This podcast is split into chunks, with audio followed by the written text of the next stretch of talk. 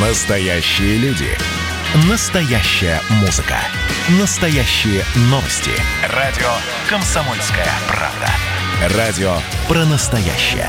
97,2 FM. эм. Был бы повод. Здравствуйте, я Михаил Антонов. и Эта программа «Был бы повод» 18 февраля на календаре. И рассказ о событиях, которые происходили в этот день, но в разные годы, ждет вас в сегодняшней передаче. 1918 год, 18 февраля. В Москве открывают Брянский железнодорожный вокзал. На самом деле и вокзал, и вся территория вокруг него стали строиться задолго до этой даты. И это вовсе не победа революции в том, что в 18 году это все заработало. К своему открытию вокзал был готов еще зимой 1917 -го. Но сначала февральская, а после Октябрьской революции помешали началу работы. Хотя уже тогда Брянский вокзал считался самым крупным в Европе. Он занимал площадь в 3600 квадратных метров и вмещал 10 тысяч пассажиров. Что же касается сегодняшней даты, то 18 февраля от здания Брянского вокзала в сторону Украины отправился первый пассажирский поезд. Это событие прошло тихо и без большой помпы. Чуть позже, уже в 30-х годах, Брянский вокзал переименуют в Киевский. Свыше 142 тысяч километров стальных магистралей проложено на территории СССР. Четкая система планирования перевозок, мощные локомотивы позволяют впервые в мировой практике формировать сверхтяжелые поезда, длина которых превышает километр. 1937 год, 18 февраля. В Москве появился слух. Застрелился Серго Орджоникидзе. Газеты на следующий день сообщат о том, что народный комиссар тяжелой промышленности Григорий Константинович Орджоникидзе умер от обширного инфаркта. Подробности его смерти станут известны только после кончины Сталина. Всем известно и врагам, и друзьям, что в нашей стране таково это мы, большевики, диктатура пролетариата. По слухам, Иосиф Сталин был недоволен своим старым соратником Серго Орджоникидзе. Во всех ведомствах ловили врагов народа, а Серго в своих докладах делал акцент на других проблемах.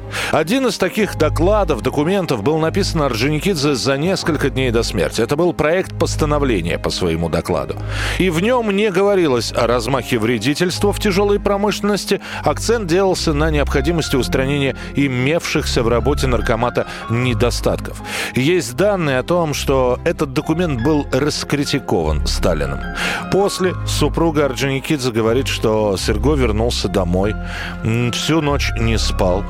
Потом, в свой последний день жизни, он не поехал в Кремль и долго лежал в кровати. Иногда жена видела, как Орджоникидзе рывком вставал, подходил к столу, что-то писал и снова ложился.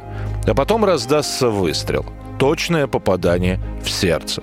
Когда в комнату вбежит супруга, нарком будет уже мертв, а на комоде останется лежать записка. В ней якобы Орджоникидзе пишет, что не может больше жить и не знает, что делать. Эта записка исчезнет после того, как тело Орджоникидзе унесут.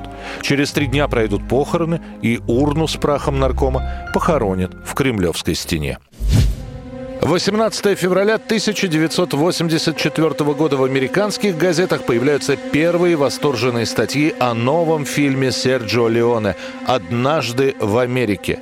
Леоне хотел создать своеобразный ответ Фрэнсису Форду Копполе, который поразил всех своим крестным отцом.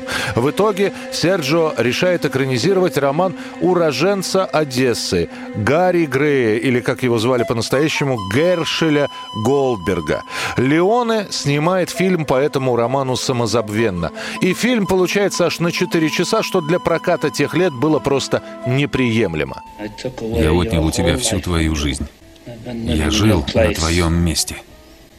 Я забрал все. Я забрал твои деньги, твою девушку. Я оставил тебе 35 лет страданий из-за того, что ты убил меня. Продюсеры урезают фильм Серджио Леоне до двух часов 10 минут. И несмотря на восторги публики и критиков, Серджио Леоне обижается и навсегда уходит из кинематографа. Трагедия фильма в том, что его уничтожают в той стране, для которой он в первую очередь предназначался. Но вы знаете прокатчиков. Один прокатчик с Ближнего Востока сказал, что готов купить однажды в Америке, но при условии, что мы вырежем все сцены с евреями. 1986 год. Советский Союз запускает в космос орбитальную станцию «Мир». Собственно, в этот день на орбиту был выведен только ее базовый блок.